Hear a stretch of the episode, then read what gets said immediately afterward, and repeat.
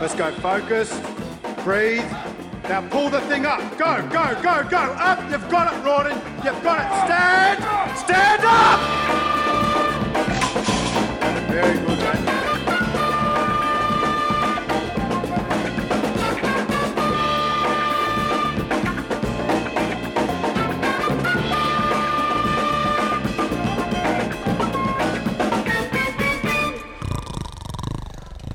Wake up, Tom.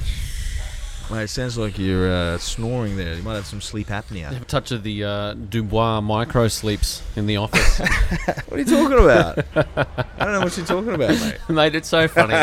it's so funny. People. Oh yeah, it's so funny. Look, The- Dane works me hard down there. I've got to start early. the clients in the morning down the end of the strongman track looking up. And Yes.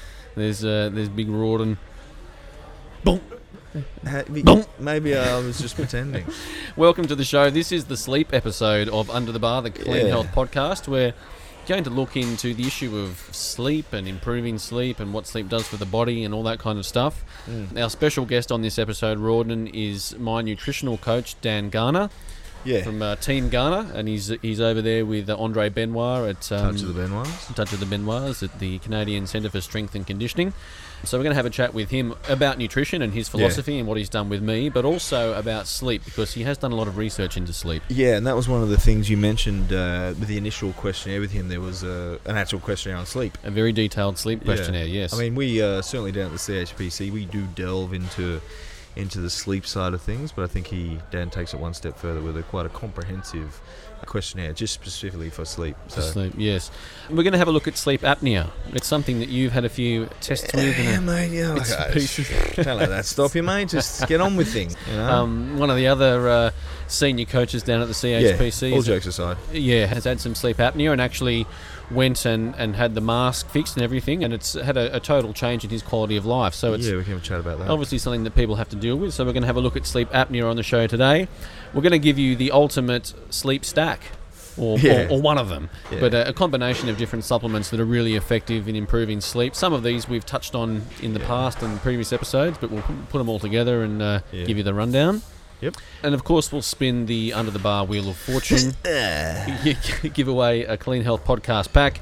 If you'd like to contact us, you certainly can. Podcast at cleanhealth.com.au. Send us an Disclaimer. Tom. You're going to jump in there Well, look, anything we do discuss. because we're not doctors. We're, we're actually not sleep doctors. Oh, no, I'm not. But Sure, the fact- lab coats are on. They haven't been on for a while, so it's nice Yeah, to slip back into them. Yeah. Yes, yours is looking a little tighter than usual, mate. You've been uh, you've, been, you've been getting some gains. Uh, damn gains. Yeah, eating the carbs, mate. Yeah. Getting fat, basically. we call it. Uh, well, let's get started, Cam.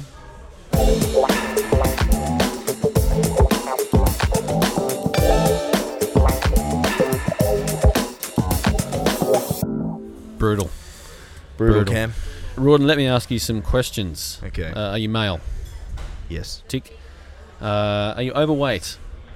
Well, uh, BMI over 108 kilos. 108 uh, kilos. I don't know. Well, you're heavy. We'll say you're heavy. Yes. Uh, are you over the age of 40? Cam. don't make me get brutal over there. uh, Cam's eating While a you ba- eat your banana. eating a banana. He'll be falling asleep at the uh, yeah. Serotonin. falling asleep Rookie on the, cre- era. on the creme knob. Uh, yes. Are you over 40? I don't think our listener needs to know that, but yeah, I am. Tick. Do you have a large neck Yes, size? large. Oh, neck. neck size, 17 inches or greater. I know. I did, mate. fat. That collar is tight and gets tighter Yes. by the day. You have a, Yeah. a large neck, big traps, big, big traps. Uh. I'm sounding very uh, appealing to Yeah. the, the, the female listener out there. Yeah. You're ticking a lot of these. Yes. This is criterium. Crusty. Uh, do you have large tonsils? I'm not sure. Well, I mean, you're very creamy on the microphone, mate. I, yes. I think that's an The indicator golden of, tonsils. of large tonsils. mm. Any family history of sleep apnea? Uh, I'm not sure. Don't think so. Uh, gastro. Uh, uh, esophageal reflux or Yeah, GERD, yeah. yes. Yeah, I do get a bit of that. touch of that. And Touch any the GERDs. any nasal obstruction due to allergies? Do you have allergies or sinus problems I do get a bit stuffed up there, but, from, but from time not- to time? Yeah. So, mate, you're, you're ticking all of the factors that put you at risk for sleep apnea. Oh, I was doing research for the program today, and I had a look down this list, and I thought, Rawdon, Very tick, thorough. tick. Do you Yes. micro sleep at work? well, yeah, this is true. But seriously though, you've gone and had a few tests. I have. It was it was quite interesting. I um I went to the GP and then GP referred to the, the sleep doctor Uh, and the, the questionnaire that, that they made me fill out uh, multiple times. So you fill it out at the sleep doctor, and then when you get to the to the hospital to do the you know put all the electrodes. We could probably put a picture up. I, I do actually have a pic of me with all my electrodes hanging off me. If, Yes. if, if it's quite amusing, but trying to sleep with all the electrodes is a is a joke in itself. But Mm. apparently you do go to sleep. But yeah, like the, the questionnaire was, do you get tired in the mid afternoon? Tick. Do you fall asleep watching TV? Tick. Like everything had a tick on it. It was Yes. like, according to the, the you know the 10, 12 questions, it was well and truly I had uh, some sort of sleeping disorder. But but yeah, I went through. Uh, I did a couple of tests. One was for uh, they tested for sleep apnea, and I do have mild sleep apnea, but it's not to the point where I need to get the mask and and it's that probably now it would be being a bit heavier but um, so I didn't necessarily have to do anything significant for that um, but then they also because I, I was falling you know I, I'm notorious for my micro sleeps I do actually do work down at Clean Health and I do manage the club from time to time but Yes. when I'm not managing the club I'm micro sleeping and um, they, they tested me for narcolepsy when you just you'd be talking to someone and Yes. I don't do this I don't sort of glaze over and doze off when I'm talking to you do I Tom Well, you, yes, yeah, yeah, you have, mate. In a number of our podcast meetings, I just all of a sudden you start looking, so looking, boring the looking podcast through me. meetings, you know. It was need excitement, Yes. Tom. But yeah, all jokes aside, they actually tested for that, and I didn't have that. So Mm. um, yeah, the way they test that, they put you in a room. If you keep it keep going into it's through the day, which is really good. You just go sleep through the day. It's Mm. Couldn't think of a, a, better way to spend my day, but. Um, in a room, kill the lights, and if you go into a deep sleep straight away, then yeah, that was sort of like you lean towards narcolepsy where you can, you know, within a second, couple of seconds, bang, Bang. You're, you're, you're dead to the world. REM sleep, uh, and, I, and I didn't have that, but uh, yeah, mild sleep apnea. So yeah, nothing really. I mean, dr- drop some body weight. Uh, that was sort of you know basic sort of stuff, but but nothing significant I can do really. I mean, I could get the mask, Yes, but it's not bad enough to warrant that. not right Yet, Yes, okay. So there are two types of sleep apnea. There's obstructive sleep apnea, which is what you would have been Yeah. tested for. That's when the soft tissue in the back of the throat sort of narrows the, the airways to a certain degree while you're sleeping and it disrupts your sleep. Then there's central sleep apnea, Yeah. where the, the respiratory center of the brain actually malfunctions. Ooh, don't want that one. No, you don't want that. And but uh, it's only a very small percentage of people who actually have sleep apnea have the central sleep apnea. So it's, so the obstructive sleep apnea is more relevant and probably more relevant to our audience as well because Yeah. One of the, the common things between yourself and uh, the senior coach down at the CHPC who who has a sleep apnea is you're both very large, like high amount of muscle mass, like well, Oh, uh, massive amount of muscle. over mass, Tom. 105 kilos on the scales. You know, that's Yeah. uh, well, you know what the feeling's like. I mean, I don't, but you're lugging around all that weight and uh, you're getting you're getting bigger by the day, and you know, life, Yeah. life's tough. It is, it is, especially Yeah. the lumbar erectors get a little cramped if I've got to walk further than five meters. But yeah, we're talking about Corey down at the super coach down at the CHPC, senior coach down there. But he, I spoke to him about it, and he actually, because we went down to the Fitness and Health Expo, and he had uh, what, what I thought was a laptop, but it wasn't a laptop. It was actually his. Uh, uh, little machine for his sleep apnea, so the Mm. mask that he, he sets up, and um, and he was a little coy about it at first, but then you know he, he, he talks uh, freely about it now. But but basically, he said five or six years ago he, he ended up getting it.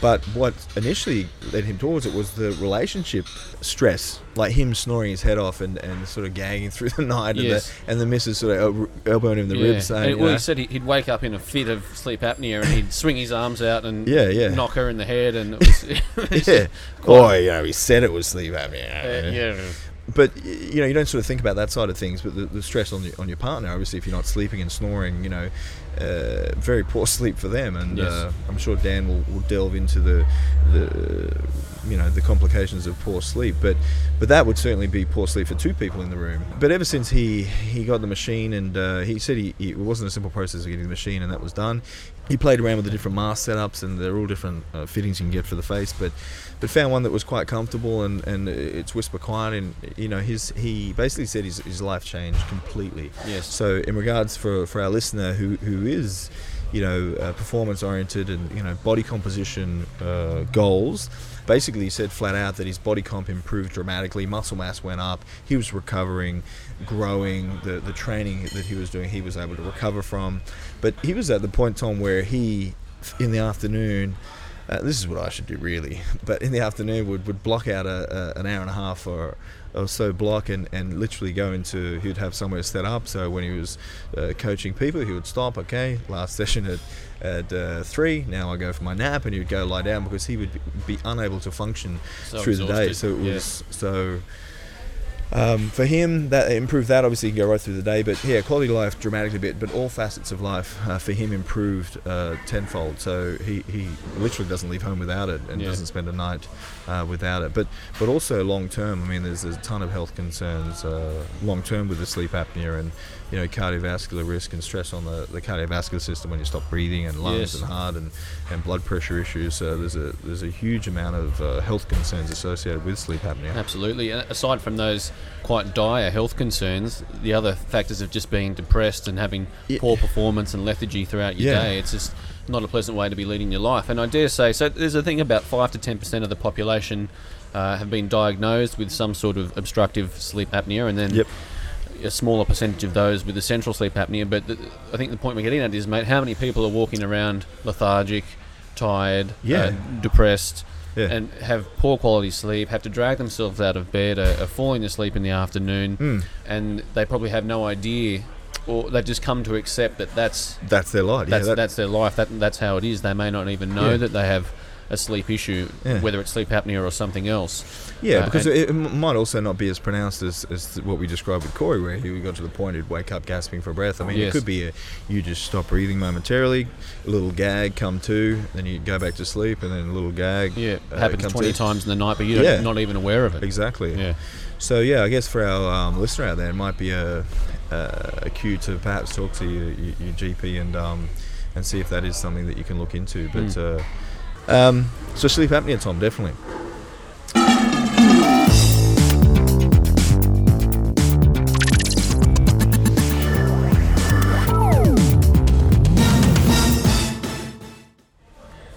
Righto, Rawdon. So if sleep apnea is uh, Yeah. nothing as serious as that, but you do have a few issues getting to sleep. And Yeah. you've tried the Grateful Log and various other processes. yeah, we've meant for, for our listener, Grateful Log. You want to describe that again, Tom? Or if it's the first podcast you're tuning into, the Grateful Log, just as you're nodding off once you've hopped into bed, get out a nice little leather-bound diary and a felt tip pen. Leather bound, very Le- good. leather bound, dip the quill in the Yes, ink, and then uh, yes. handcraft a few of the things that you're grateful for in your life. So Yeah. I'm so happy and grateful that uh, I had a wonderful podcast episode with Rawdon today. He And Cam, Cam ate a banana and a chicken schnitzel sandwich and a, a, washed a, and down a with flat a white. flat white. Yep. Rawdon didn't have a micro sleep during the show. During the show, yes. Ever so grateful. Very grateful Um, for that. But, But, that's the grateful log. So the idea is you go to sleep with a positive headspace. You sleep well, wake up right. positive. So programming fantastic. the subconscious mind to focus on positive things. Okay. If you've created the back cave and the room is dark and there's no light getting in, it's silent Yeah, and it's and the, quiet. remember the phone on the flight mode or, or out of the room. Out of the sort room. uh, analog uh, clock. You know, you, you, you Yep. wind it up, set it off. turn off the, the wireless internet if you've got Yep. wireless, just to reduce all the all the different things that can impair the sleep. If you're doing all of that and still having trouble getting to sleep, Yep. then you can possibly look at some uh, supplementation to help because there's, Yeah. there's many things in the world of supplements which can are quite effective for Yeah. for sleep. Yeah, yeah, yeah. I mean, we've mentioned these over the the previous podcast from time to time, but we thought we would lump them all together in one Yes. bumper issue.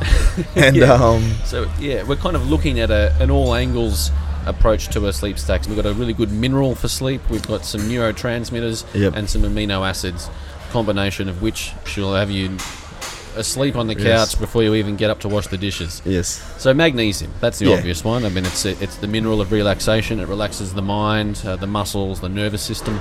blunts cortisol. Yes, bring cortisol levels down. Obviously, cortisol being a, uh, somewhat excitatory or energy producing, uh, if it's elevated in the evening, probably not optimal. yes. And if you train in the evening, you can often find that that uh, those stress hormones will be elevated thereafter. So you want to uh, quell those, uh, bring those down ASAP. So some magnesium could, so, and it's part of my daily stack without fail. That's a, a go-to, and, and pretty much Me all my too, clients as yeah. well. They, you get the magnesium, get the zinc, get all that covered, and then um, then branch out from there. But that would uh, and a reasonably hefty dose of, of magnesium I like. Make sure it's a, uh, some sort of chelated magnesium. So. Um, not magnesium oxide. That's uh, generally will just irritate the digestive system and won't be too effective. But some sort of magnesium um, chelate would be the way to go in regards to magnesium. Anyway. Magnesium. Yep. Okay, GABA, which is gamma amino butyric acid. It's the main inhibitory neurotransmitter for the central nervous system. So, in combination with magnesium, it works very, very well. Yep. But a dosage of GABA at night time with dinner would certainly uh, calms edge. the, the central nervous system, Yeah. creates a real sleepiness as well. Like you get Yeah. uh, actually quite dopey, Yeah. quite dopey and fumbling around before bed. Now, of course, the amino acid taurine would be the precursor to GABA, so you could go uh, start at taurine or GABA, or um, the GABA Phenibut is probably my go-to in regards to if I wanted to supplement the GABA. I find that uh, probably the best. Uh, certainly to, like you said, relax everything. Um, the GABA is a good option there, but the GABA Phenibut is the one that I like to use. Like to use that. one. Yes, you mentioned the taurine Rawdon, so that's an amino acid that calms the central nervous system, but it actually, like you said, the pathway is it enhances the body's natural production of the neurotransmitter GABA. Yeah, yeah. Sometimes it's better to let the body produce these things. Other times, it, uh, you might want to actually supplement directly the the, the GABA itself rather Yes. than let the body produce it. So one of the other really good neurotransmitters that would be helpful for sleep, obviously, is serotonin. Yep. And so 5-HTP is a, a wonderful supplement. It's produced from the seeds of some sort of African plant, but uh, that actually increases the production and the synthesis of serotonin. Yeah, It's the feel-good hormone Yep. and very uh, helpful in promoting a deep sleep. yeah. The tryptophan is your, is your precursor to serotonin as well. So you can actually take, uh, you know, some magnesiums uh, come with tryptophan, or you can take straight uh, tryptophan. That can uh, that can work quite effectively as well. And of course, carbohydrates will also um, uh, have some uh, increase or benefit increasing serotonin. So often, uh, poor sleep, a serve of carbohydrates at night time before bed, uh, and that's you know yourself. I certainly do a bolus dose of carbohydrates, you know, uh, purely to help sleep, Tom, and, and Yes. re- replenish glycogen stores. Of, of course. It's not because I like eating uh, a bowl of Weet-Bix before I go to bed. Yes. Not at all. Well, sometimes you even like to get into bed and, uh, and then get out No, of it. And oh yeah, I thought going to eat in bed. I never eat in bed. No, Let's but you, you, you have there. been known to get up in the middle of the night and mate. If, waft down a bowl of Weet-Bix. Nocturnal sleep-related eating disorder, Rawdon. That was another thing when I was researching. I popped up and I thought, oh, that, that, that could be Rawdon. touch of the Dubois. Yeah. But that's actually when people do get up and uh, and without Have a feast. sleepwalking and go up and cook a three-course meal and eat it all and wash it down with the chocolate milk and whatever, blah blah blah. Some dates, but uh, I guess uh, supplementation as well. Phosphatidyl uh, serine, very good at blunting cortisol. I mean, the inositol is very good too, Tom. Yep. So uh, a, a, a B vitamin, but the inositol, you know, uh, will reset. Um, yeah, Brain uh, chemistry? brain chemistry, neurotransmitters. Yeah. So, Yep. you, you know, your, your, your four main neurotransmitters: the dopamine, acetylcholine, serotonin, and GABA. So, if if your serotonin and GABA are poor, then the inositol should bring those up. So you're nice and and uh, balance uh, neurotransmitter-wise, meaning you're not going to be too excited when you go to bed. Everything's going to be nice and even. You can switch off, go to sleep. So the inositol is a, is, is a great addition to Yes. that's your nighttime stack. And and of course, Tom, don't forget you've got your your bread and butter, your melatonin, the actual uh, your hormone that's going to be. Uh, most significant, I guess, in uh, improving, well, controlling sleep. Yes. You know, if melatonin levels are poor or depleted, nutritional choices and, and uh, medication can deplete yes. uh, your, your melatonin. That's right. And so, melatonin is your body's natural hormone to regulate sleep. Exactly, Yes. exactly. Uh, pineal gland, I think it's uh, produced. You can actually supplement uh, melatonin as well, uh, and that that has been shown to increase growth hormone too. So, from a, a body composition perspective, you know, supplementation of melatonin um, can be very beneficial as well. Uh, but that would also fall into the, the supplements that you, you'd want to consider to improve sleep, because without uh, your quality sleep, you know, you really. I- I, find the body composition, just general health, very poor. Energy Mm. levels poor. You know, your your disposition in life will be somewhat miserable when you're sleeping poorly, and you really notice uh, when clients do start. You know, they. They almost will, will come up and hug you and give you a kiss because y- y- you've improved their life uh, so dramatically by Yes. just giving them some magnesium, and it's like, wow, I've never slept like this before. But uh, certainly from a body composition or performance perspective, Tom, you know, I'll find that, that, that you'll get to that point and then they won't get past it, and then you really have to really dig deeper and improve their sleep quality to get them over the line. Yes. Well, Dan Garner's coming up on the program in, in a couple of segments' time, mate. So we'll ask him his uh, spin on sleep. I'm sure he'll uh, Yeah. he'll give us some good tips. And uh, I, think addressing that whole cortisol curve that you're talking about, whether you know people have got a reverse cortisol curve, so maybe he can explain that and go into a bit of detail Yep. how to fix that one. Good one.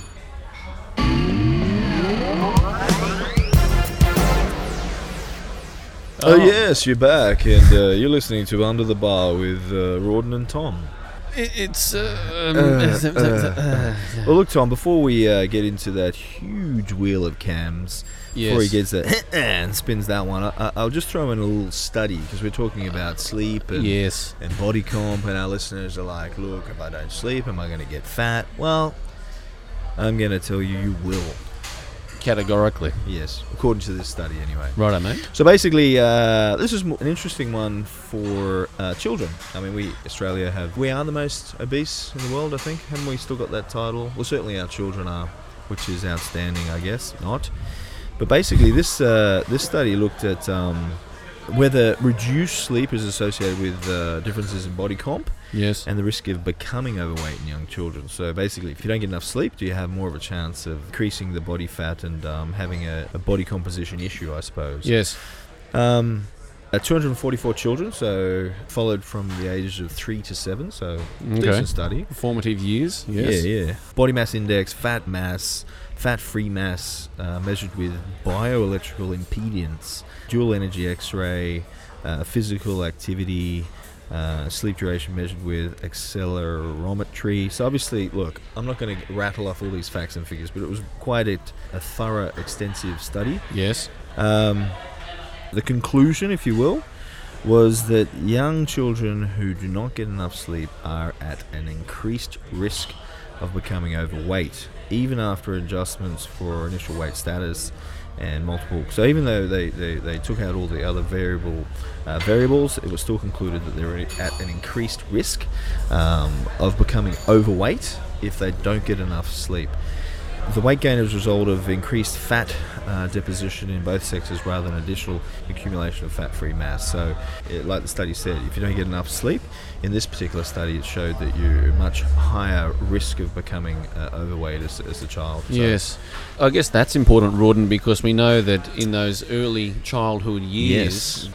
the fat that you produce or the fat cells that you put on, I mean, essentially the an individual fat cell gets full of lipids, and when it can't get any more fat in there, it hyperplases and creates Yes. more cells. Yep. The more fat cells you have, particularly through those formative years uh, as a child, and then again during puberty, Yeah. um, you, you never get rid of those cells. Those are fat cells that you've got for life. Exactly, the potential for you to get fat thereafter. Basically, fat child, very easy to be uh, a fat as an fat adult. adult, yes. Um, which is really challenging, and it, like you said, that can't be reversed. So once the fat cells are there, they're there, but you can actually increase it. So if you really if you really uh, uh, excel and do consume a, a ton of calories and, and, and sedentary and do absolutely nothing, Yes. you can actually uh, increase the fat cells. The number uh, of fat cells you have, yes. So the size of the fat cells, and also the number of size, fat cells, but then also the number. So you, creating potential for more fat storage Yes. later. on. And look, it's a good argument for anyone bodybuilders who you know have the off Off-season, season exactly, and you know they take it as free reign to you know bulk,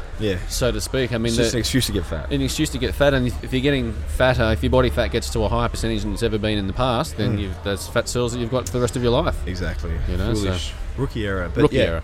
But that's interesting. That study um, showed that. But certainly another reason uh, to get those uh, that magical. Again, there are exceptions to the rule, but that uh, between seven and nine hours, that that that sweet that's the sweet with- spot. with- for sleep. Yes, Yes. nice sting cam. Boom, down, down, down, down, ding. down.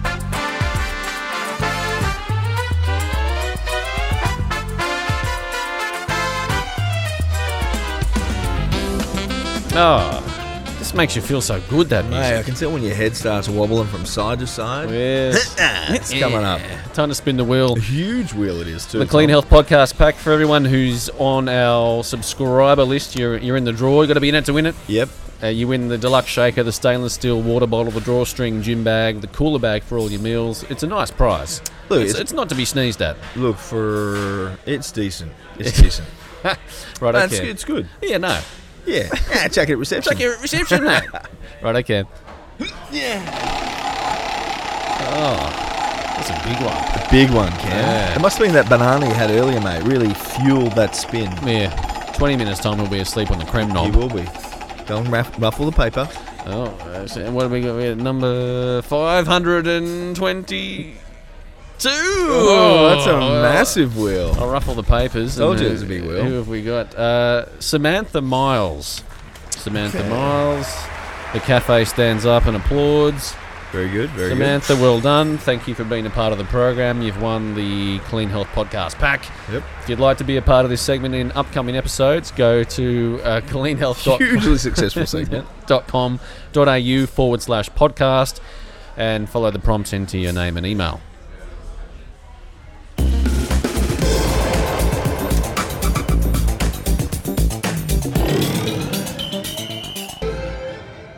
Yes, listening to Under the Bar, the Clean Health podcast with Rawdon and Tom, another episode.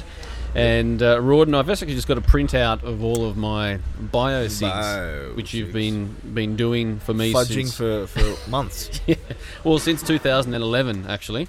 back in the day. There's two periods that actually stand out. So my last two biosigs, my weight went from 87.1 to 87.6 Ooh, total weight. nice. My body fat went from 8% down to 7.2 Okay. and my lean muscle went from 80.2 to 81.3. Ooh, okay, so that- for you, that's not bad. For me, that's very significant. Yep. Then we go right back down to July 2012, Mm-hmm. and um, almost exactly the same thing. Body weight was uh, 87, went up to 88.5. Body fat was 7.8 down to 7.3. Mm-hmm. Lean mass went from 80 to 82.1. So over a period of two pinches, I had these two significant bursts of progress, and in between that, the body fat hovers anywhere from uh, from 10 down to I think there might have been a six or something down there somewhere. Um, but the lean muscle mass never really moves that much, and I've been and I struggle with Your it. nemesis. Yes, it's my nemesis. Yeah, yeah. And uh, and over this last little period of time, I've actually been making progress. Yes. You know, the shirts are tighter. People coming up and saying, "Hey, mate, Yeah. it looks like you're actually putting on some muscle." And they say, you know, your arms are bigger than mine when in photos Yes. and stuff like that, which Or I, I said it's the angle. yes, which it probably was. Yeah. But anyway, what correlates with these two periods of progress is that I had someone designing my nutrition plans. Ah. Back in 2012, you were doing it. Yep. And at the moment, I've got a guy called Dan Garner, who we've mentioned on the podcast a couple of times. Have? He's uh, working over there at the Canadian Centre for Strength and Conditioning with Andre Benoit, Touch of the Benoits, and Touch of he's been yep. he's been doing my nutrition. Oh, cool. He's been concocting some sort of uh, fancy eating plan with all sorts of goodies in it. But yeah, Yeah. it seems to be working But very it, well. it has actually worked really, really well. So It has. we've got him on the line to have a bit of a chat about, um, well, various things. Because apart from designing my nutrition, he's actually Yeah. quite an accomplished Who is he? strength coach and nutritionist. Works a lot with the hockey players over there. Big, big marketing Yep. Calgary, obviously. And he joins us from Calgary. Dan, thank you very much for your time, mate. How's it going, guys? We're doing well. Yep. We're doing well. It, well, well, actually, it's it's a bit moist behind the ears, uh, Dan. It's a uh, rain. It's quite torrential here, uh, cyclonic type conditions. Yes, so there's it's been so much, Actually. so much rain. They've actually shut down parts of the city. Yes. People aren't coming to work, so it's uh, yeah. so we're well, but the weather's weather's not so well. Yes. That's brutal. Mm, Now, mate, for the benefit of our listeners, can you give us a bit of a, a rundown as to how you got to where you where you are, Dan? I know you're very you've been influenced by a lot of mentors throughout your career, and you've Yep. taken your your path in various ways. So, if you can just explain the the evolution of your career, mate. Sure, absolutely. So, exactly like you guys said, I am a product of a series of mentors. You know, I, I don't invent anything. I get all of my information from research, textbooks, and the accumulation and the amount of good mentors that I've had along my journey. And I started pretty much like everybody else. So, when I was about 14 or 15, I asked my dad that I wanted a weight training set and he my dad he's a he's a cyclist. He bikes all the time so he was driving by uh, yard sales and garage sales constantly. So he picked me up probably for maybe $20 one of those old school yark plastic york plastic concrete filled weight sets and i went to town on that thing for a long time when i was 15 16 and of course the majority of my research in that time was on supplements right Yeah. because because at that time they do everything for your physique That's Yes. right. You don't have to The- do any hard work. The old no. Weider, uh, the Weider range back in the day, the Victory uh, uh, Weider supplementation, definitely. Absolutely. If you just take some creatine and do some bench press, you're you're pretty much good to go. Yeah. so, Uh, tell me, Dan, before from- you move on, yeah, was that the was it the York bench with the little leg extension on the end of it? absolutely Yeah, awesome. you, you can only load about maybe 30, 40 pounds on it, and Yeah, yeah. That, that'll do. Beautiful. Love it. Yeah. So from there, I worked at a machine shop for a few years, and in that machine shop, I really didn't enjoy what I was doing, and I was making a lot of training plans and nutrition plans for the guys in the shop. It was it was pretty clear what I should be doing for a living. I started out weight training mainly for athletic performance because I was a competitive fighter for about six or seven years in my life. And from there, I've more fell in love with the science of training and fell in love with the really with the science of nutrition. And mm. I went back to school out of the machine shop, got a diploma in health, wellness, and fitness. Since then, I've had a series of great mentors. I've gone through a lot of mentoring processes. I've got about 10 certifications in training and nutrition, and I'm a current student in the Functional Medicine University right now. And that's pretty much the last three to five years has pretty much just been an absolute whirlwind of me working seven days a week from morning to night trying to make it in this industry. Okay. Oh, well, mate, sounds like you're going all right. Right, you know, Yeah, you know it's you're been going all great. right when you come onto the Under the Bar podcast. so you, you, you well and truly, you can hang up the boots now, mate. It's uh, Yeah. doesn't get any better than this. All downhill from here. Yes. This Mate- is the pinnacle. You want to just rattle off a couple of your mentors for us? yeah. Yeah, absolutely. So I've had Andre Benoit, of course, working at the Canadian Center for Strength and Conditioning. Um, he's been a big part of this process. One of my Taekwondo instructors, actually, back in the day, was a big mentor for me, Carlos Baptista and Ashley Hennessy. They both did a lot for my discipline and my work ethic. Um, I couldn't recommend martial arts more for people growing up to enhance their strength, but also their discipline. and Kristen Maurice in Montreal was another Yeah. great mentor of mine that I went to Montreal and worked along with him and was able to learn a lot from him as well. I know he's done some seminars in Australia over there with you guys. He works with the uh, movie stars and stuff. Yeah. Yes, he does. Yeah. Yeah, he, he's worked with Quite- uh, a lot of actors, but a lot, a lot, a lot of stuntmen. Yeah. Yes. Quite dramatic results over a short period. He's, he's famous for. Yeah. Yeah, very, very short periods. A couple weeks time getting people ready for for uh, acting roles and Yeah. being able just to train stuntmen with destroyed both arms, destroyed legs, Yeah. destroyed back. Making plans for stuntmen has got to be a cortisol enhancing activity. well, we call it cortisol this side of the world, but yeah, definitely, man. Yes. well, mate, why don't we? Um, because we're going to talk about sleep today, because something that Rod and I have been uh, meaning to cover on the show, and we know that you've done a fair bit of research into that. But before we get to the sleep Sure. sleeping side of things, mate, why don't we just get a bit of a, a rationalisation of what you've done with m- me and, and to achieve my progress. So. You were doing my nutrition for a, phase of hypertrophy training. The workouts that Andre had obviously written, you'd obviously had a look at those and figured out what was appropriate. Um, Right. What was the process that you went through on your end to um, design my nutrition plan? Um, the same process that I go through with everybody. Okay, so I am not a guy who has an angle or any gimmicks or anything like that. You know, I, I'll never try and make squares fit into a circle. When you understand protein metabolism and you understand carbohydrate metabolism and you understand fat metabolism, and then you're presented with the client's current situation and their goals, the diet really writes itself. Um, protein has specific adaptations on the body and specific metabolic processes, as does carbohydrates and fats. Now, you being a primary hypertrophy goal, and we had a pretty short time period too, so we wanted to take all avenues in order to optimize success. Because I think that what what did we have, Tom? About five weeks for that mass phase. Correct. Correct. Right, and it in, in that five in weeks. that five weeks, we were able to increase lean body mass and decrease fat. So that's definitely a fantastic phase, Hmm. and we do that by following exactly what we should be doing. You know, there's nothing special about uh, like I can make a point right here. If you guys look up weird shit online, I promise that is all that you'll do. the amount of weird stuff that you can follow out there for nutrition, for carb cycling, calorie cycling, protein bolus dosing, carb bolus dosing. It's you, that if you took it on as a full-time job, that would pretty much be all you do. And what I do is I've done all of my learning through textbooks and research. And that allows you to mend your way through what's actually worth doing and what's actually not worth doing. So the number one thing for Tom, of course, was calories. So calories, they're gonna they're your number one asset no matter what you're doing. If you're trying to do a recomposition, if you're trying to build muscle mass, if you're trying to lose body fat, calories are your biggest weapon. You know, there's there's no 300 pound powerlifters that aren't eating a lot. And Yes. likewise, there's no little wee bikini competitor who isn't eating very little.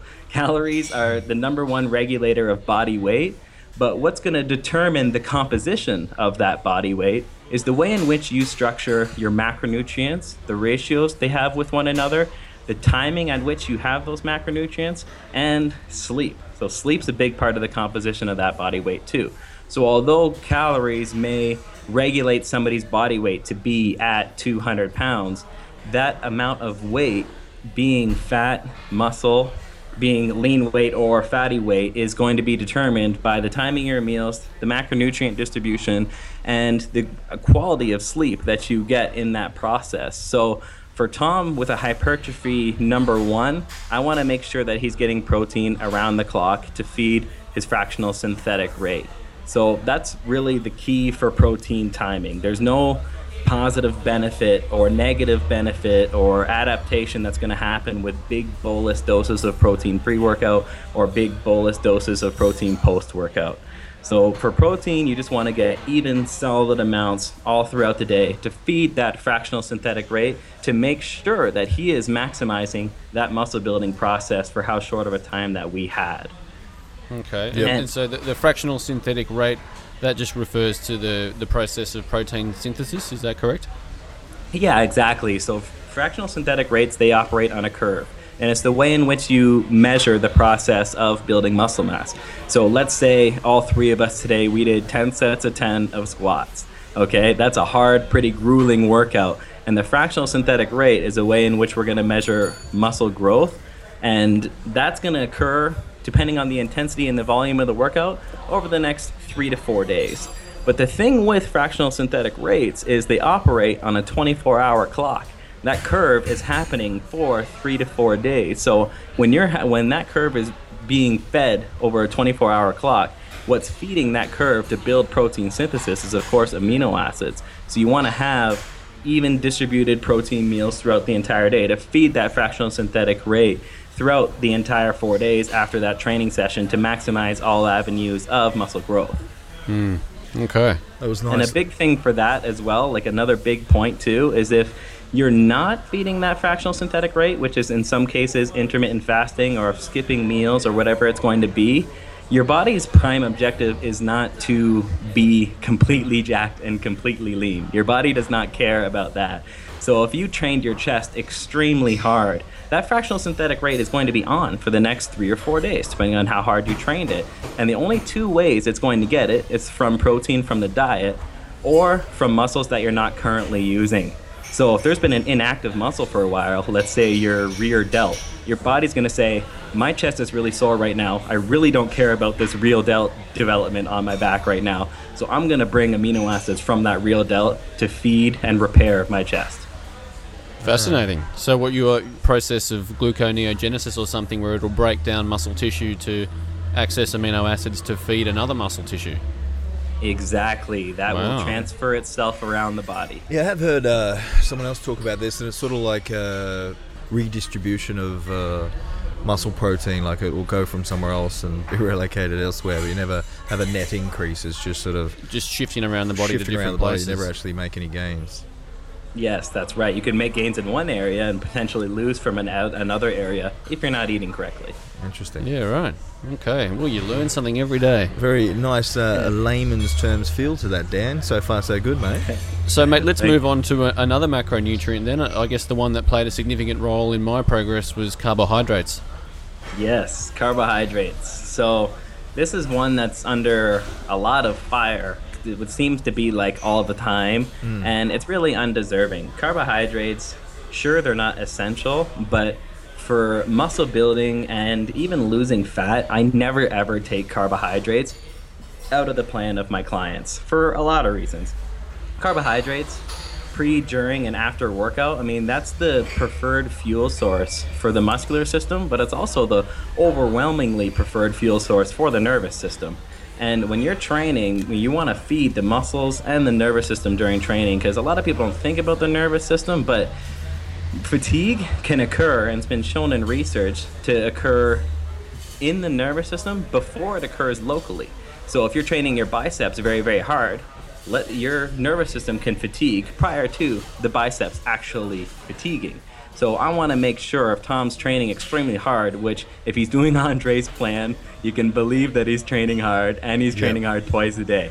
So I want to give this guy as many carbohydrates as I can while still keeping him lean. And a big part of keeping him lean and making sure those carbohydrates go to the places that I want them to go to is making sure that they are before, during, and after training. Those are the times when carbohydrates are best metabolized, whether it doesn't matter whether you're on a hypertrophy phase or if you're on a fat loss phase.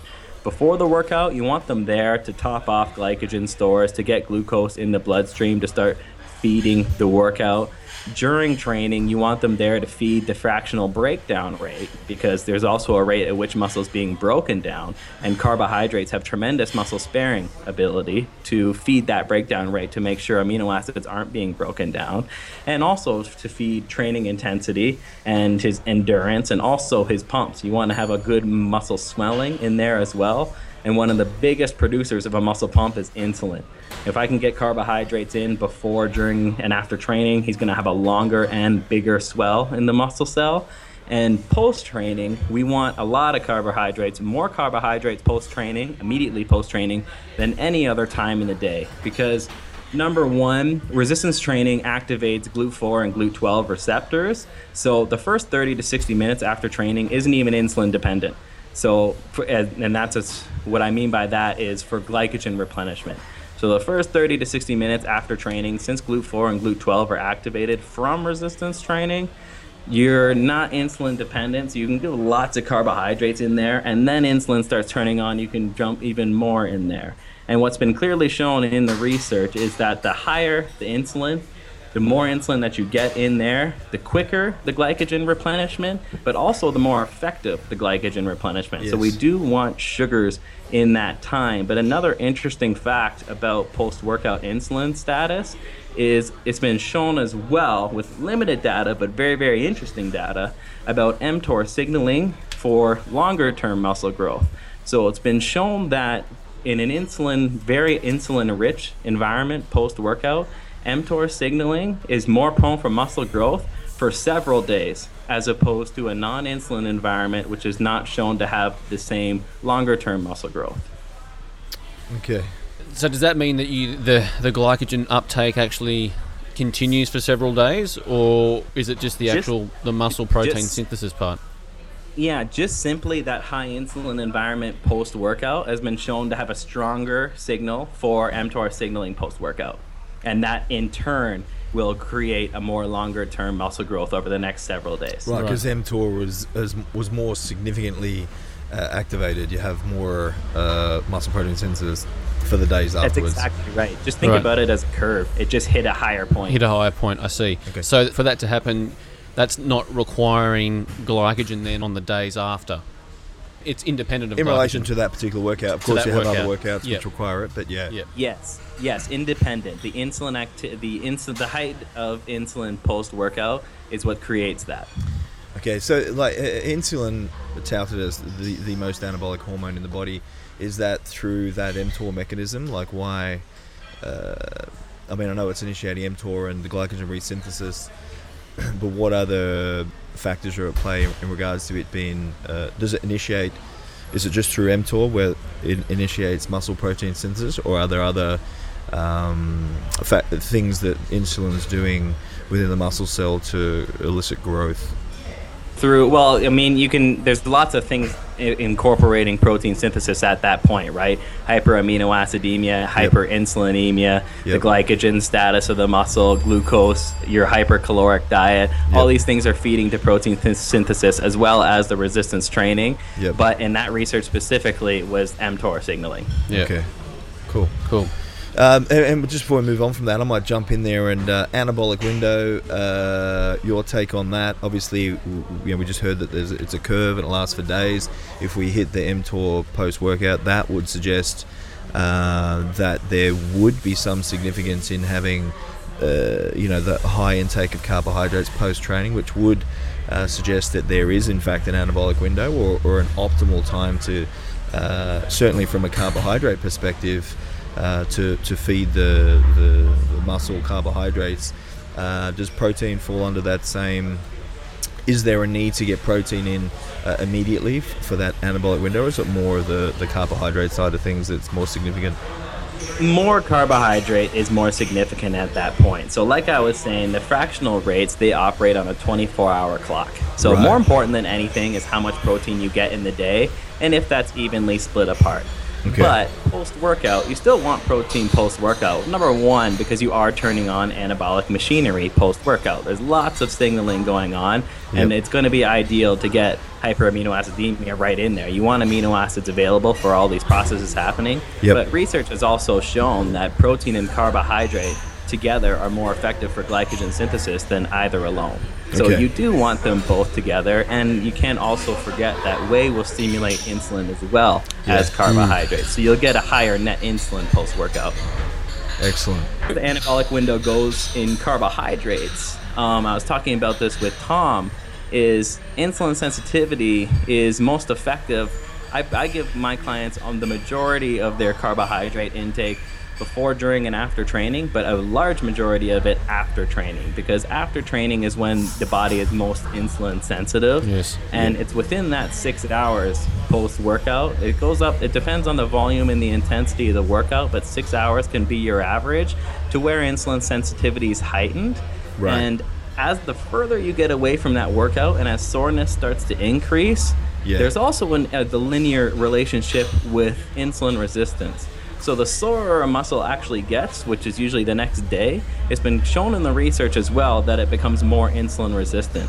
So you hmm. want to get a lot of your carbohydrates in within the six hours after training. It just makes a lot more sense for proper nutrient timing Yes. and getting the best bang for your buck all the time. So let's say I trained my chest today. I trained my chest very, very hard today. And within the six hours after training, I took in a lot of carbohydrates, and my chest is going to soak up those carbohydrates because it just had a lot of endogenous depletion from the training. Yep. But if the next day, my chest is extremely sore, and I say, ah, you know what, I'm going to have a lot more carbohydrates today to try and influence and get a lot more recovery out of this. Ba-bam. Well, that window is pretty much gone at that point because Straight it's going to the be a lot more resistant to the carbohydrates that you're taking in. yeah. Okay. And that was uh, I, I was thinking about that the whole time while I was doing this training because I I never got over the DOMs, particularly with my legs. Like 'cause on leg day, it was pendulum squats in both the AM and the PM, and Oh, God. just, they were just they were just always always sore. So I just knew I I was like, okay, I've only got this small window to get all these carbs in because the rest of the time I'm, I'm sore, and I'm even sore Yeah. when I start the next workout. So I have to redo some more damage so I can suck up some more carbs, and then the window's going to be gone again because it gets so sore. Well, well, Dan, I might jump in there. If you're okay in Tom's scenario where he did have DOMs, when you retrain that body part, do you then improve? Does it come back to you being insulin sensitive again, and it all starts over, or, is the No, it will come back again because he did just train again. And in the morning, I gave him a ton of high glycemic index carbohydrates because I knew he was going to train again. So at that point, he had some relative glycogen already back in the system to hmm. train hard enough again in order to reintroduce that insulin sensitivity ah, again and the GLUT4 and GLUT12. So yeah, I suppose you had him on some sort of fancy Vitargo power, uh, branch cyclic dextrin or some sort of fancy pre-training carbohydrate. What did you what did you choose there, mate? What did you have him on? For carbohydrates? Yeah, yeah. You, did Good old fashioned dates. a couple of dates. A couple of dates. Yeah, exactly. What the Yeah. hell? Man, you guys, you guys, Calgary guys are crazy. And then, and while I still had the window post workout, I wash it down with the chalky milk. The chocolate milk. Yes, that's exactly right. Look, Look, okay, dates they are low glycemic on most scales anyway, so it's not going to be a big issue. Mm. He was training a client beforehand, so he was already Yep. up and walking around. I wanted him to uh, have some easy that he could just have prior to training. Um, in the research, pre-workout glycemic index levels have shown not a lot of effect on performance parameters, anyways, even with high versus low. But a lot of that is highly individual, which is why I asked Tom, keep in contact with me, tell me how you feel. And he had great workouts and he had massive pumps post training, I mean, during training. So the dates were a good, easy option there. Dates with the protein, just for him specifically, because he was on his feet and it was kind of awkward timing from breakfast to that meal to the workout time. Yeah. And then with the post workout, um, he's already having the big shake post workout, and then he was moving on to meat plus a lot of grains and vegetables in that meal as well. And I just wanted an easier way would to not cause a lot of gastric upset in order for him to get a lot more carbohydrates. So yeah.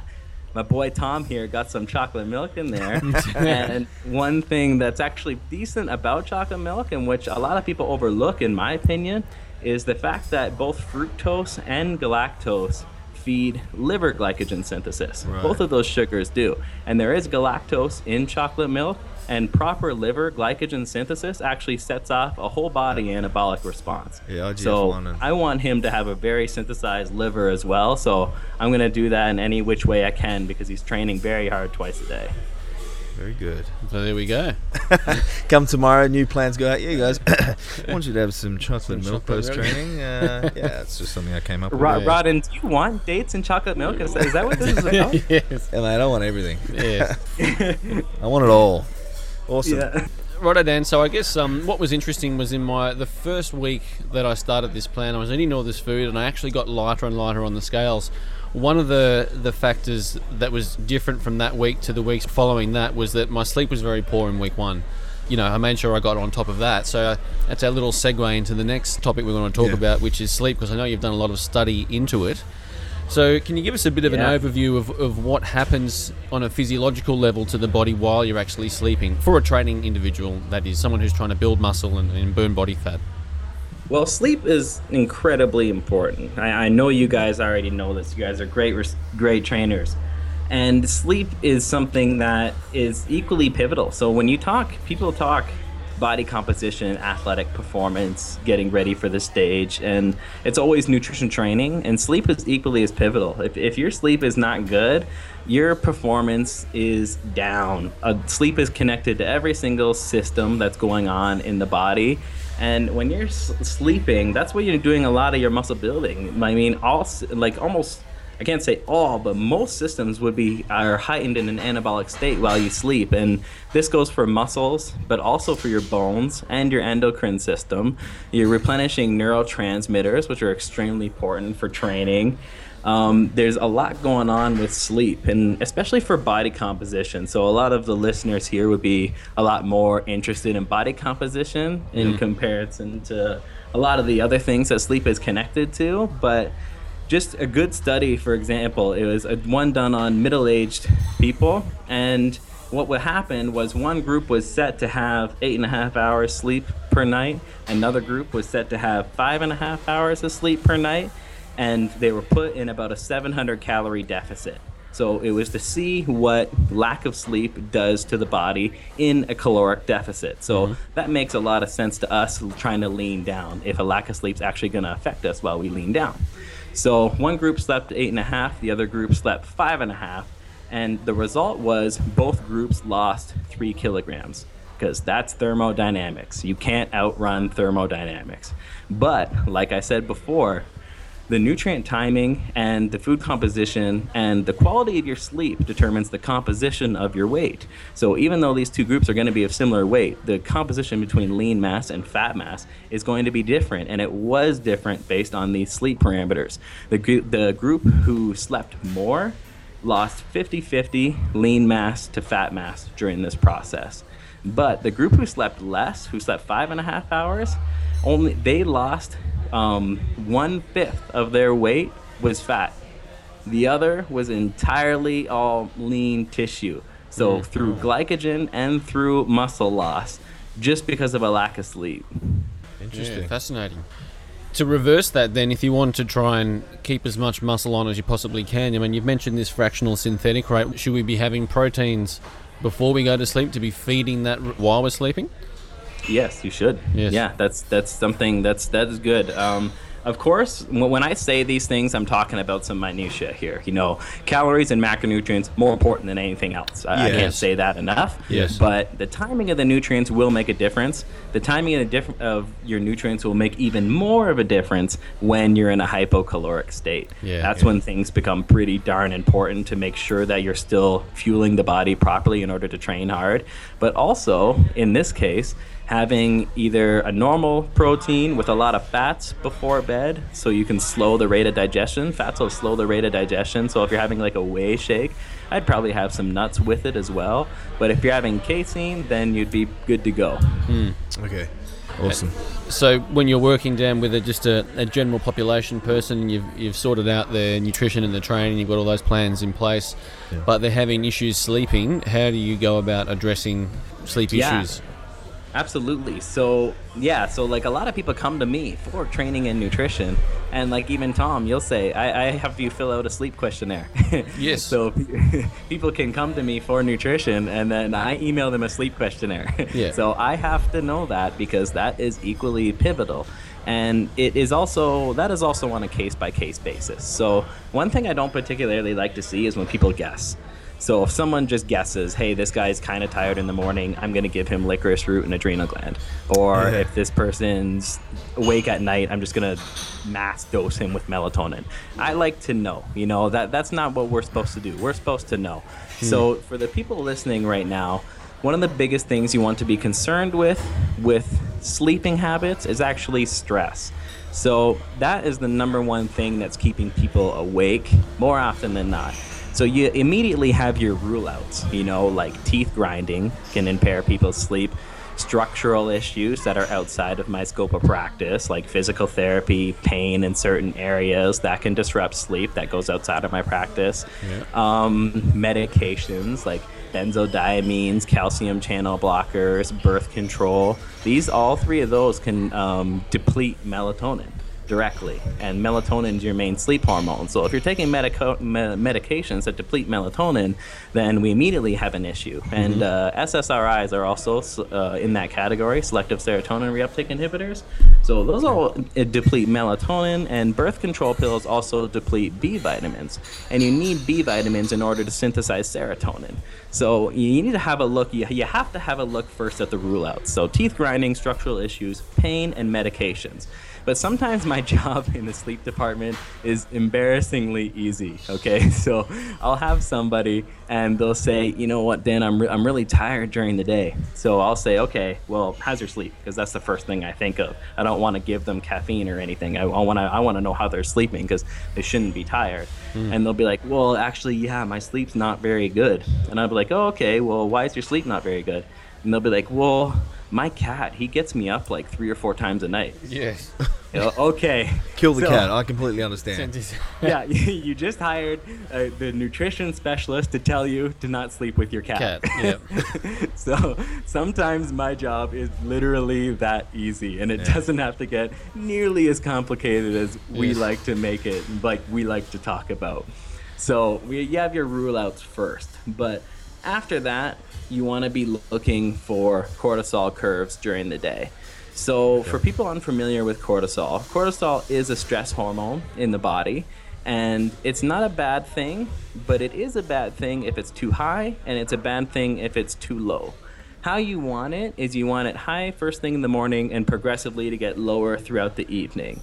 And because cortisol gives you energy, that's actually what wakes you up in the morning. Is cortisol slowly starts to rise, and once it hits a point, you wake up in the morning and you feel good and you're ready to go. But if you're one of these people who wakes up exhausted, and then you need caffeine, and then throughout the day you need a ca- coffee at 11, or you have a midday crash at 3, there's a pretty good um, reason for you to get a four point salivary cortisol test. And that is the heart of where I correct people's sleep, is with that test. So you find out that the cortisol curve is out. They have uh, either no cortisol or it's higher in the evening. What, what's your um, say, for example, no cortisol across the board? What, what would you go to then? Supplementation? Yeah, absolutely. So supplementation and and this this stuff is great for not just sleep. That sleep is the topic of the conversation right now. But when you mm. correct a cortisol curve, you are correcting so many things within the body. Mm. Cortisol contributes to inflammation, to a high. It's very highly catabolic, so you'll lose muscle tissue. It's stressful. You're depleting the adrenal glands. You're very unpleasant to people. It's uh, it, it'll have an effect on everything, including the thyroid and your gastrointestinal system. Like like I'm talking everything. Okay. But in the in the scenario where the cortisol curve is off, and that is my main suspect throughout the questionnaire and throughout my intervention talking to them. Yep. I will order a salivary cortisol test and DHEA. Yep. So what's that going to do? is It's going to measure four points of cortisol throughout the day, and there are norms to where it should match the curve. Like we said before, it should be high in the morning and lower progressively as it gets into the evening time because it produces energy. But these four points bec- are measured in the morning, in noon, and the afternoon, and also in the evening. And there are norms for these times. So if somebody is high at one time, I'm going to give them about phos- about some phosphatidyl serine 20 to 30 minutes prior to to help dampen that peak. Or if it's Yeah. very low, adre- some adrenal gland extract or some licorice would be great in that time. One point about licorice is if the cortisol reading is less than five, licorice actually is not going to work. Um, what it does, it increases the half life of cortisol, but if cortisol is not there, it's not going to produce any. So you would need something to produce cortisol in that part. So there's there's a timing issue there. So how we would go about that, and, and those are the main bullets. So that's why I said before, I don't like to guess. I like to shoot bullets at Yep. these things because once you know, you know. If you're good at what you do, you shouldn't guess. So that's why I like the those tests. And then depending on that curve, that's when we know how to properly supplement and properly address the issue. And sleep will correct itself. And we from there we would retest in four to six weeks and see what's going on and how well they've adapted to the system. And I'm also a big fan of melatonin actually during this time as well Yes. because melatonin is the one thing that's going to correct your circadian rhythm. Yes. Okay, okay. So you like a bit of melatonin at night, the licorice. Uh, Sometimes more than a bit of melatonin.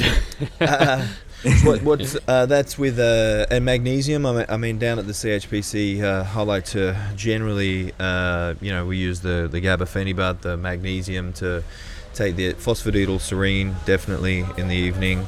Um, do you like to use uh, uh, magnesium as well?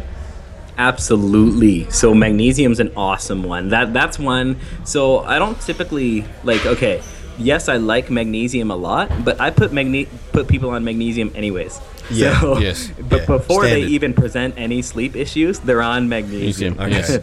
Yes. I'm just going to give Dan Garner a call. Oh, hang on, I've got magnesium in my hand. Where'd that come from? Hmm. Excellent.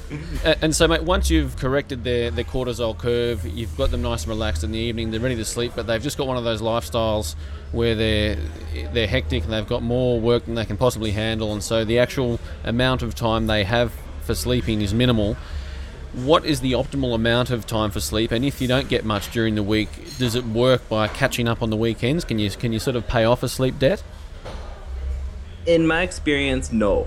Um, I haven't seen people being able to live to optimal health trying to pay off a sleep debt. Yeah. So uh, you would need to sleep well every single night because these things they don't get corrected over a weekend. So like when you affect Yeah. sleep, your cortisol levels are too high, which shrinks the hippocampus of the brain and can actually affect learning and memory. So if you read a lot that day, how well you sleep that night determines how well or how not well you're going to be able to retain that information. Yes. So that's an acute effect. And also with train especially for listeners of the Clean Health podcast. If you're getting a bad, if like let's say you guys trained your legs today and then you got a terrible sleep tonight, mm. recovery is severely impaired during Yeah. that time. No matter what your calories or macros are, nobody feels recovered after a bad sleep. Yeah. So I would I would say that sleep regaining sleep debt does not work because you can also sleep too long. People who sleep Yes. too long don't feel well either. Mm. So you, you can't regain sleep debt. I would try if, if they had a low amount, I mean, uh, just a no matter what, they couldn't. They didn't have the amount of hours to get a lot of sleep in. I would improve the quality of that Yeah. sleep through supplementation and through dampening cortisol just to make sure that if they can only sleep six hours that it's going to be a quality six hours and that they actually get it so they don't just get in bed at 10 o'clock they actually fall asleep at 10 o'clock Yes. you know optimizing and managing the little things that i can do but when it comes to optimal sleep per night i mean the the automatic answer of course is seven to nine hours but i've seen so much variation between people. Like i know guys that actually function very well recover from exercise do their job on about six hours a night and they do Okay. well. And then Yeah. there are other people who do it on seven and there's other on eight and there's others on nine. So everybody's so different. So i don't exactly like to say sleep eight hours a night. What i like to say is wake up without an alarm Oh, yeah. Yeah, all right. Good. Nice. I like that one, Dan. Wouldn't that be a, a nice luxury, Rawdon, if we didn't have the alarm blaring at us at 4 a.m.? It's- it's It'd be just- lovely. Secreting cortisol. Yeah. That's it. I mean, that's well, gets the cortisol up. That does for Yeah. sure. Uh, Dan, Yeah. would you go so far as to say that um, if, uh, say, for example, body composition, you'll get, because from my experience, you'll get so far, and then the body comp will plateau. Then you really the the sleep issue then becomes a big issue, and to get someone past or their body composition down to those, uh, you know, low digits, really. Without the sleep, it's not going to happen. Could you say that categorically? If you're not getting enough sleep, uh, for that individual, then that body composition goal of, of the very low, like for a competitor or something like that, um, until they actually take a, uh, you know, maybe it's to change their lifestyle, change what they're doing, make some sacrifices so they actually have more sleep. Until that happens, do you, do you think that you, you could actually say that, yeah, that it would be pretty much near impossible to get that body comp goal? If they're natural, yes. Yeah, yeah, right. Exactly. Yes. so that okay, so that that's a rule out as well. So that that will that that pretty much dominates a lot of things. Yeah. If it's not affecting your training intensity, your macro, your calories, um, those things are keeping your respiratory exchange ratio optimal. Um, what a respiratory exchange ratio is is that's how sleep is affected. That's actually the primary driver to the study that I was talking about before between the two groups. One lost more lean mass than the other group. That's a difference in respiratory exchange ratio. So the higher your respiratory exchange ratio, the more of your BMR that you're burning per day is coming from lean tissue. Now, the lower your respiratory exchange rate, the more of your BMR you're burning per day is coming from fatty tissue. So, ideally, we'd have a low respiratory exchange ratio, so we're burning primarily fatty tissue in order to feed our BMR levels. Now, drugs will override that, and but if you're natural, that's going to be a huge, huge thing for you. Yeah. Yep. Yeah. I'm interested, Dan, when you, um, with all the research and everything that you do, I mean, you've worked with your mentors and you spend all this time reading and going through research papers and stuff like that. Because I, I look at, and, and Rawdon does as well, he reads articles and we look at studies and various things, but quite often for myself, I'll go straight to the summary and just and figure out what it's all about. So are you actually, when you you're bringing together all these studies to find your own conclusions and things that you know from textbooks that work, are you actually going through and crunching the numbers? Yes, sometimes. So, being brutally honest with you, you guys, of course, I do summaries too. The amount of articles that guys like us three read is ridiculous. That's all I do. Monday to Sunday, morning to night, I read articles. So, Yeah. it depends on how relevant the topic is. My interest is so wide that sometimes a summary will do because it has nothing to do with my career. You know, like one one day I could be researching physical therapy. The next day, it could be on a completely insignificant enzyme to do with liver metabolization. And the day Yeah. after that, it could be doing with glycogen replenishment. So it depends on how important and relevant it is to myself and to my clients. If mm. it's extremely important and relevant, which a lot of this stuff is, I do go through it myself because I don't want people to manufacture an opinion for me. Yes. If you go through everything yourself, you develop your own opinion by the end of it. But if you read a summary, then you will have a great understanding of what happens. But if you didn't go through it yourself, then you might have a different opinion. Yeah.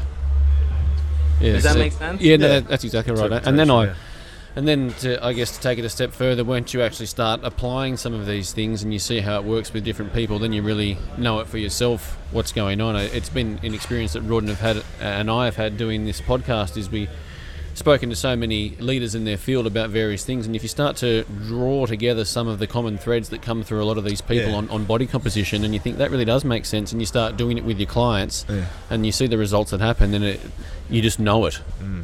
It's almost yeah, like Jedi. exactly. You just, Do- doing you that sense and knowing force. the whys behind things plays a lot into being able to like being an effective coach the number one thing is your ability to be adaptive and Mm. the only way to become adaptive is to have a very large knowledge base Yeah, that's true. Nice one, Dan. Um, I might uh, just before we wrap things up, I might just rewind a little. And uh, do you have some um, uh, targets, minimal targets for protein? Certainly, protein and fats. Numbers that you like to use per pound or per kilo of body weight.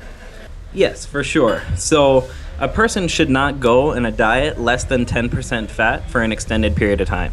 So if you are 200 pounds and your diet only has 20 grams of fat, you can only be on that for a minimal amount of time because that's your bare minimum intake that you should be taking in for body composition and health points. Okay. But for protein intake, a lot of people take too much, and Yeah. protein is just like any other macronutrient, okay?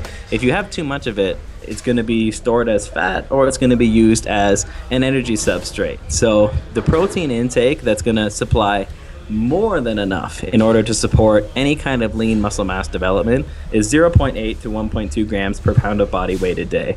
Yeah. So that would be anywhere from 2.2 grams per kilo for you guys. So just Yes. think this exactly what your body weight is is honestly the easiest thing to remember and also the most effective. Yes. Um, for carbohydrates and fats, here's the thing. So if body composition and performance is the number one goal, I'll set protein and carbs first because that's what's necessary. Carbs drive performance and body composition adaptations for a variety amount of reasons that I could go on forever about more effectively than fats do. That's just the way it is. So if it's for body composition and performance, I set proteins and carbohydrates first. Protein will be anywhere from 0.8 to 1.2 grams per pound of body weight per day, and that depends on activity levels, how lean they are or how not lean they are. A 200 pound guy at 5% body fat is going to need a lot more protein than a 200 pound guy at 40% body fat. Yep. And for carbohydrates, that's strictly based on energy intake. I mean, based on energy ex- uh, expended. Yes. So it's going to be any carbohydrate could be anywhere from zero to seven grams per pound of body weight a day. Yeah. So huge variance there, depending. And the the upper levels, those are for the endurance guys doing four to six hours per day of cycling or running or whatever it is. Those the guys doing tons and tons of Yeah. endurance. But strength athletes, um, body composition guys, typically for lighter sessions can get away with one gram per pound of body weight a day. Um, for a, a he- a heavier session, it would be one and a half to three grams per pound of body weight a day. And this is there's always a lot of variance. So these are just ranges, that, Yeah, yeah. educated ranges that I can throw out. Yep. But if health is the priority, so if body composition and athletic performance is number one, I set protein and carbs first. But if health is the number one, then we should be focusing on proteins and fats first, and then carbs later. Nice. So protein will still be set at the same rate unless they have some sort of urea or kidney or whatever issue it is. But um, that'll be the same, and Okay. fats will be set at a minimum 35% intake. For health, cool. So ten percent, Exactly. not below ten percent for an extended period, and health uh, Right. thirty-five percent for fats. Yeah. Tell me, just before we move on from this, increasing muscle mass, i.e., Tom putting muscle mass on, we put the calories up. You've set all your macronutrients up. He's got his carbs around training. It's all looking good. You want to increase calories because we know we need more calories to grow. So we've got to put the surplus. You said 300 pound powerlifter. They don't get that way by not eating. You've got to eat Exactly. more. What do you like to bring up first uh, if you're trying to put mass on? Obviously, there might be an associated increase in, in body fat. That's fine. But do you then manipulate carbohydrates and fats, or do you do carbs first and then bring fats up, or fats first and carbs up, or does it depend on what the person can actually eat? They might say, "Can't eat any more carbs." It's like, all right, cool. I'll bring fats up because it's easier to take in, or like for Yeah. hypertrophy, what do you So- like to move? Yeah, so if they say something like I can't eat any more carbs, it depends how serious they are because sometimes I won't care and I'll just assign them. more Yeah, yeah, for sure. Uh, Suck it up. progress is number one. I don't care, so that that'll be there. And but nor, more often than not, it's actually fat. Um, so like you said, carbohydrates they they're set. So I, I set them, and I'm in contact with my clients all the time. They they have a series of questions that they have to answer to me every single week on Sundays. And two of the questions right away is how is your energy and how is your sleep.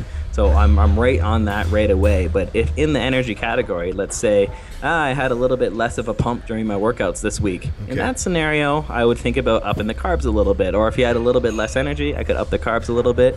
But if he's having great pumps and great workouts, but his weight is static, um, his carbs are already set. I won't. I don't want to increase any susceptibility of having more carbs than you need to, because carbs can go in just only a couple of different ways. And if we overdo glycogen synthesis, they can go into fatty storage. So in that case, I would increase fats because they're more calorie dense. It'd be easier for him to eat, and his carbs have already been set. Okay, so that's a safer bet in regards to we're in a scenario we've got to increase uh, calories, uh, carbs are set, protein set.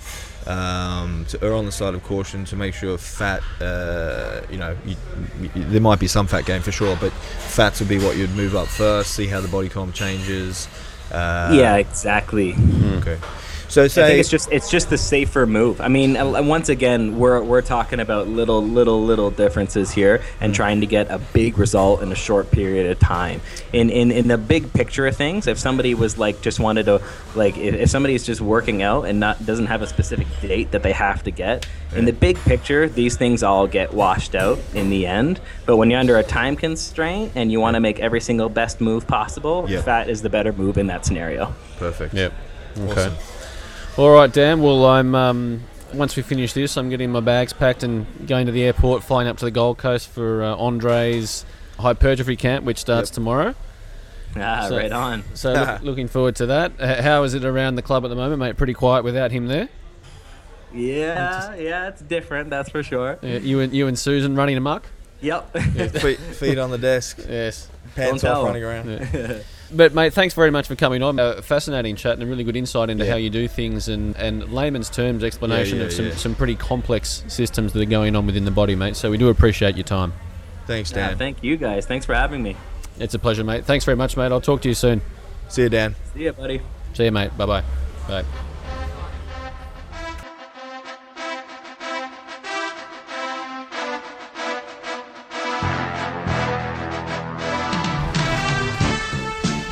Well, there he was, Dan Garner. Interesting guy. Very articulate, uh, well researched, and uh, knowledgeable guy, Dan Garner. Very good at. Uh, well, he made he made reference to it. Then, if you get a good night's sleep, you uh, retain the knowledge that you've put in your brain during the day, and he puts a lot of knowledge in there, and Yeah. obviously sleeps very well. So the uh, the retention of knowledge was impressive.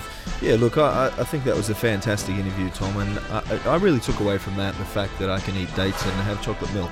So uh, thank you, Dan. If you're not sleeping particularly well, there's a few supplements Yes. you can work into the mix. Magnesium would be one of them. That's your go-to. Uh, your GABA, Taurine, gabafenibut, all of these sorts of things. 5-HTP, Yes, a little bit of tryptophan, inositol. inositol, Not too much inositol though. You have some pretty crazy dreams. crazy dream, melatonin. Yes. All these things you can try to improve sleep, phosphatidyl, serine, blunt that cortisol. And look, whatever you do, don't put on uh, any more additional fat than you need to. Yes, Yes. you've been warned. Thanks for listening. Have a lovely day, night, evening, morning, wherever you are around the world. Thanks, Tom.